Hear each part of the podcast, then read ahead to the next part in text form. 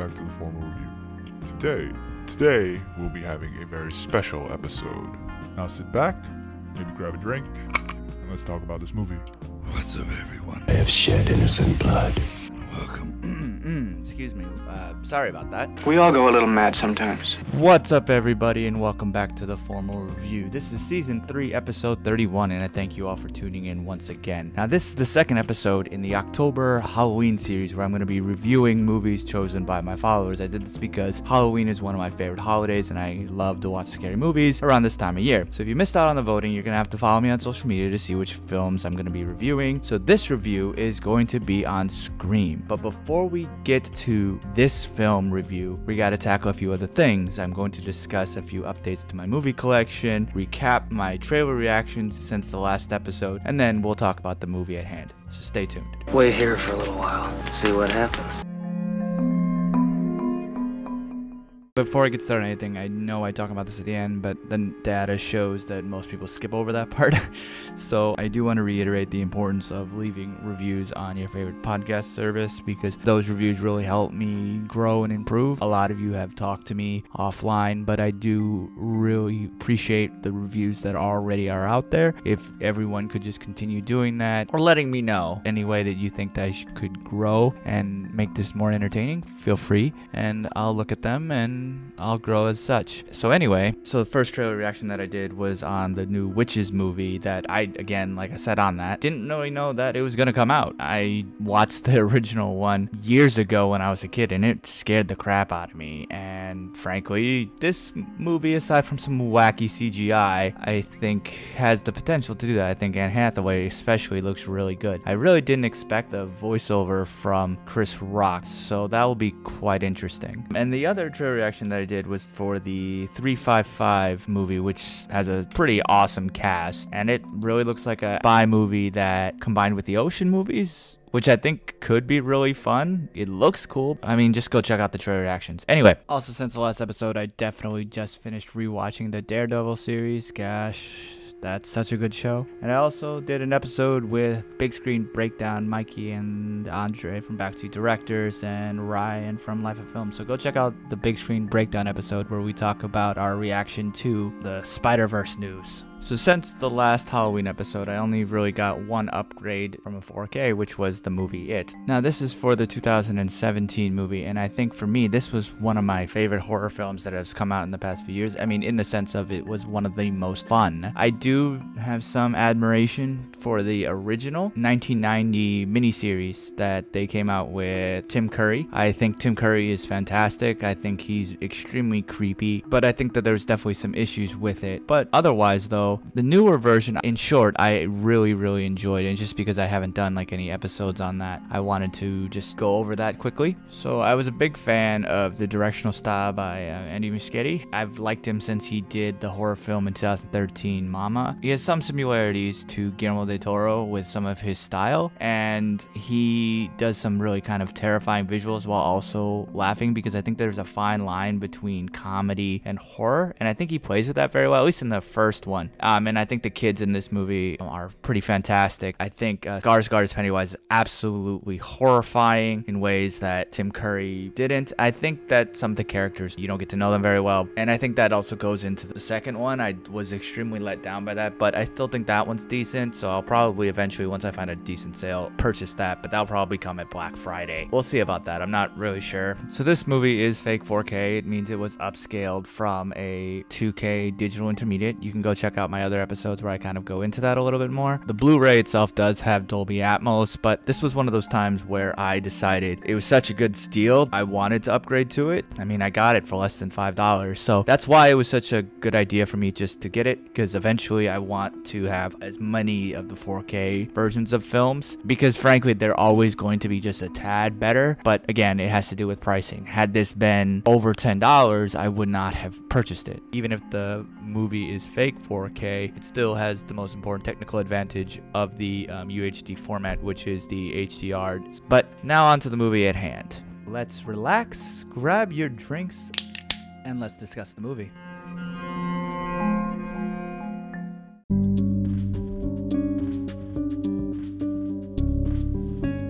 So Scream is a 1996 slasher film directed by Wes Craven and written by Kevin Williamson. The film stars David Arquette, Neve Campbell, Courteney Cox, Matthew Lillard, Rose McGowan, Skeet Ulrich, and Drew Barrymore. The film combines black comedy and the who-done-it mystery with the violence of the slasher genre to satirize the cliches of the horror movie genre popularized in films such as the original Halloween movie Friday the 13th and the director's own Nightmare on Elm Street. Now, before I go into the movie, I do want to say that there may be some spoilers, but again, this movie came out in 1996, so you've had time to see it. However, I will be talking about some gruesome real life killings, so proceed with caution. Now, this is something I did not know about this movie is that it's actually based on real life a real life serial killer, the Gainesville Ripper or Danny Rolling. Rolling was born in Shreveport, Louisiana. His father was a Shreveport police officer named James Rolling who told Danny that he was unwanted from birth and abused his mother and brother. As a teenager and then as a young adult, Rolling was arrested several times for robberies in Georgia and was caught spying on a woman getting dressed. As an adult, he had trouble assimilating into society, and then in May of 1990, he attempted to kill his father during a family argument in which his father lost an eye and an ear. Later that same year, Rolling murdered five students, one from Santa Fe College and four from the University of Florida, during a burglary and robbery spree in Gainesville, Florida. Now, I'm not going to go into the full details of the incident as it is pretty gruesome, but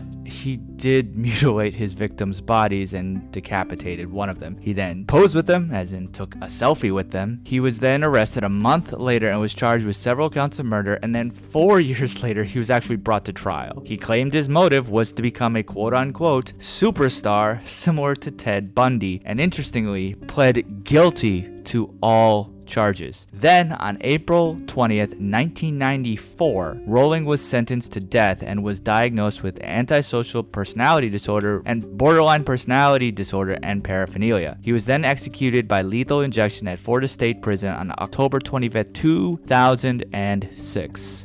16 years after killing people. Yeesh.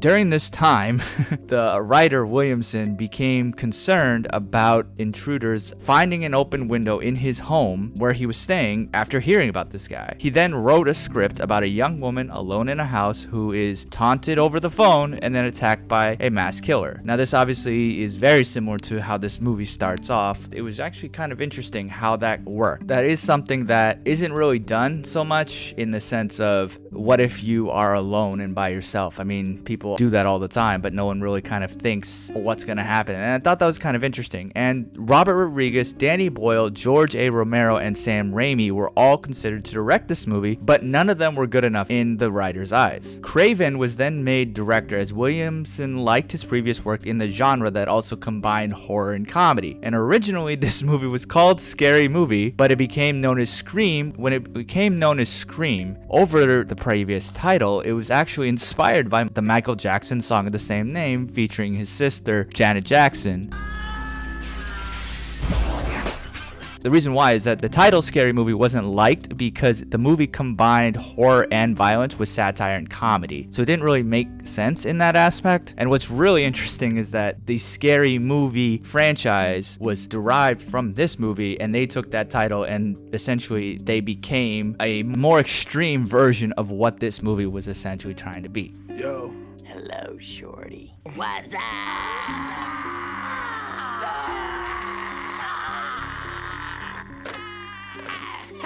So both Williamson and Craven immediately disliked this new title of Scream and considered it quote unquote stupid. However, later they came around. what this movie definitely does well is that it makes fun of horror cliches, which is the thing that I absolutely hate about horror films. I do not like that a lot of the characters are beyond stupid. You know that Geico commercial? Let's hide in the attic. No, in the basement. Why can't we just get in the running car? Are you crazy? Let's hide behind the chainsaws. Smart.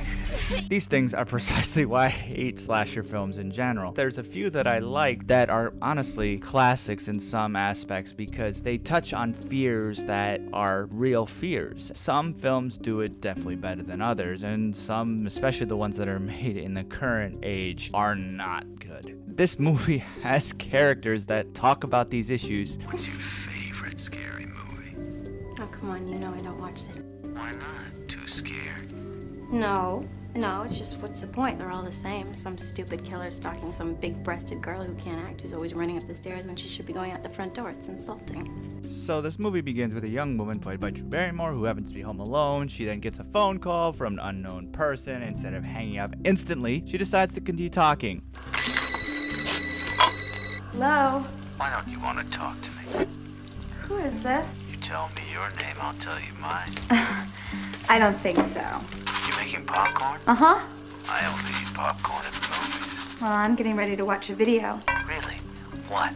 Oh, just some scary movie. You like scary movies? Uh huh. What's your favorite scary movie? Um, Halloween. And at this point, I'm thinking, okay, she deserves to die. And then guess what?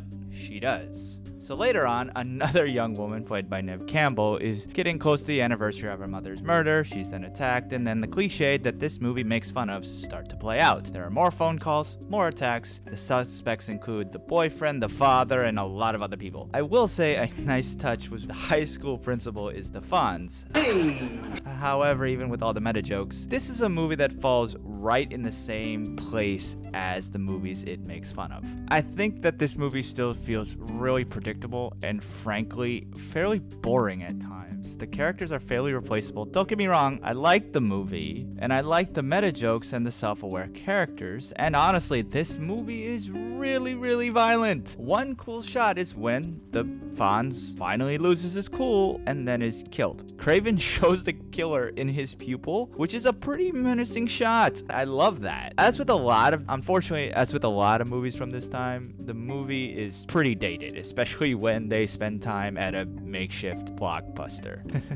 yeah, I miss those stores. I remember going into those places to uh, rent Disney movies as a kid with my parents for a Friday night movie. So when this movie was released, it took in about almost six and a half million dollars in the opening weekend, and then overall about 87 million dollars in its initial release. It then spawned four sequels, one of which was supposed to be released this year. And this specific film has a worldwide lifetime gross of a little over 173 million dollars, and it remains to this day the most successful of the Scream film series. As of 2013, it is the currently the 577th highest grossing movie worldwide, and it has remained the highest grossing slasher film until it was surpassed by the Halloween remake in 2018. When this movie was released, it was accused of inspiring a lot of copycat crimes. Just say copies. Why do you have to drag cats into this? And I actually did not know of a lot of these cases. In January 1998, 16 year old Mario Padilla and his 14 year old cousin Samuel Ramirez stabbed Mario's mother, Gina Castillo, 45 times, which killed her. This case became known as the Scream murder and fell under intense media scrutiny after the boys claimed that they were inspired by Scream and Scream 2. The pair confessed to needing money acquired from the murder to fund a killing spree, which would include purchasing two Ghostface costumes as well as a voice changer used by the characters in this movie. During this trial, Madeline Levine, who was a psychologist, studied the effect of violence on children and stated, quote, there were a whole bunch of reasons why they acted out that way. But did the movie provide the blueprint? Absolutely. The case was expected to highlight the effect of violent films on teenagers. However, the presiding judge, John Cheroske, ordered that evidence pertaining to Scream be barred and the case not be referred to as the Scream murder and refused media access into the courtroom, intending that the case be tried as murder and nothing else. Then, on January 17, 1999, the 13 year old Ashley Murray was stabbed multiple times in the head and back before being left for dead by, by his friends Daniel Gill, who was 14, and Robert Fuller, who was 15. He was later found and saved by an elderly man walking his dog. The pair were dubbed the Scream attackers, and it emerged that they had watched Scream shortly before the attack, and drawings of the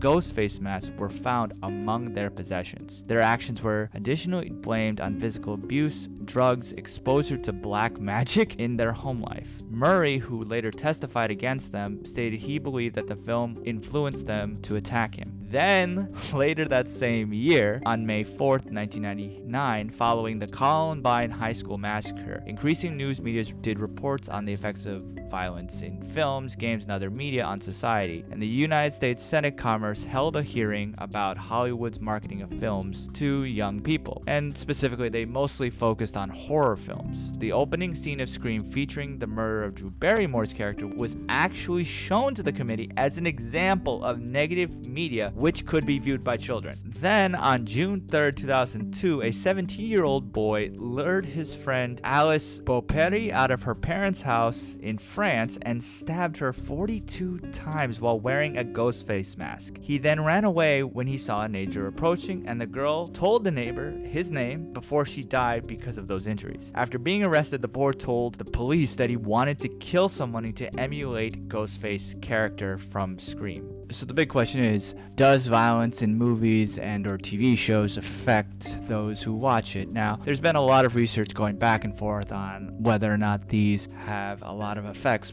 and each has their own argument. But there has been a lot of research going on, and in short, honestly, it's very complicated. But there was a research that was done, published in JAMA Pediatrics, that found exposure to violent media increases the likelihood of aggressive behavior, thoughts, and feelings. And they also find that media decreases the likelihood of helping behavior. But all of these were fairly modest effects. However, they showed that research has accumulated over the past half century that the exposure to violence on television, movies, and also video games increases the risk of violent behavior on the viewer's part, just as growing up in an environment filled with real life violence increases the risk of violent behavior.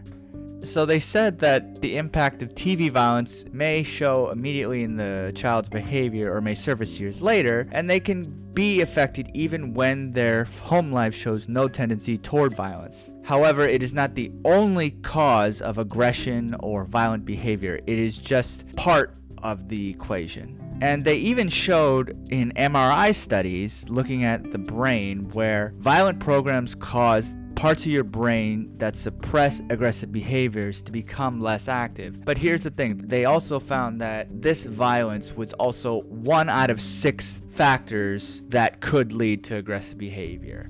Now, does that mean that by watching a movie like Scream or playing games like Call of Duty are going to ensure that you're going to go up and shoot up a school? Probably not, because it's again one of six. There's a lot of other things that go into this, and frankly, at the end of the day, when it comes to violence in these types of things, it ends up being kind of a parenting thing. Now, I'm not a parent in any way, but there are things that certain people of certain ages shouldn't have exposure to. And if they do, they need to learn about it. They need to be talked to about it. And that's kind of the whole thing. I'm not trying to advocate to showing a 10 year old this movie, but at the end of the day, if they accidentally see it, they have to be able to understand that it is a fictional portrayal of violence. What's happening in these movies and TV shows is not real. And that there's also the idea of detachment and also desensitization. Obviously, with a lot of violent films, people become desensitized to the level of violence, and that's why we have extremely violent movies such as John Wick and also a lot of Tarantino movies but those movies are fictional. And that's the detachment. You have to understand when you watch these movies that they are fictional. Now, I'm not trying to say that even if a 10 year old wanted to watch a movie like this, I'm going to say, yeah, let them do it as long as they know it's fictional. No, like, no intelligent person would advocate that. But at the end of the day, it has to deal with the parenting. And while I don't have all the answers, and again, researchers don't have all the answers, so it is a complex issue, but frankly, that's all we have right now. And until we see more research being done on it, which is going to be very difficult just because of all of the confounding factors that go into this question, it may not ever have an answer. So I guess at the end of the day, the main thing is just being able to talk about it freely and making sure that children who do watch these types of movies at the appropriate time, or if they do watch it at the inappropriate time, that they understand and that it is a fictional portrayal and it's not meant to be applied applied to the real world. Anyway, sorry for that rant. So today on Rotten Tomatoes, this film has a census of quote horror icon Wes Craven's subversive deconstruction of the genre is sly, witty, and surprisingly effective as a slasher film itself, even it is a little cheeky for some. The score is 78% by 74 critics and 79% after a little under 500,000 audience members. As I said in the last episode, this means that 78% of critics recommend this movie, which means very little. I have to report it because that's what everyone really knows. Metacritic, I think, gives a little bit more concrete rating in that it gives it a rating after 25 critic reviews of 65, and after 670 audience members, it has a score of 88. Now, I do feel that it may go closer to the 65 than the 88. Now, is the film more funny or more scary? I'm not honestly sure. The film is fairly ironic, but the violence feels off a lot of the time. The film doesn't seem to know what it really wants to succeed at. The fear that Williamson wanted to portray is there from time to time, but it's not really a fear that's pushed throughout the film. The violence is then diffused by the ironic way the film uses it and then tries to comment on it. Either way, I think the movie is fun and enjoyable, though I did roll my eyes a lot. This movie feels really cheesy at times, but I guess that's what it's going for. Would I say watch this movie every year? No, not at all. But maybe once every four or five years. It's not really a film for me. I do see why people enjoy it. Now, this is the only Scream movie that I've seen. I have not seen any of the other ones, and frankly, I have no inclination to see them after this.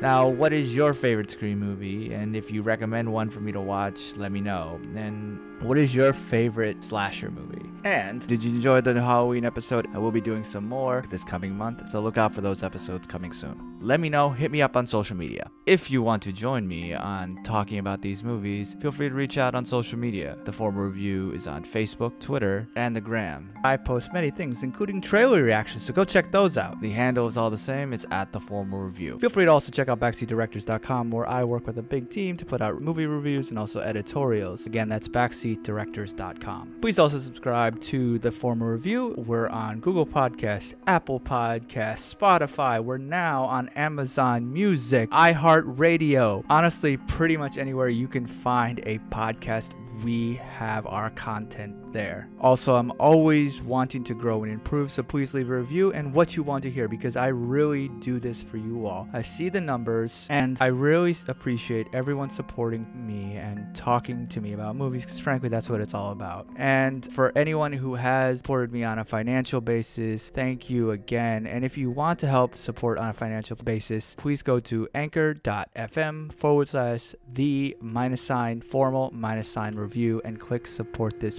podcast. And honestly, any donation is appreciated. Thank you all again for tuning in. And until next time, wear your mask, wash your hands, stay safe, and take care, everyone. Thanks for tuning in to another episode of the Formal Review. Cheers, and we'll see you next time.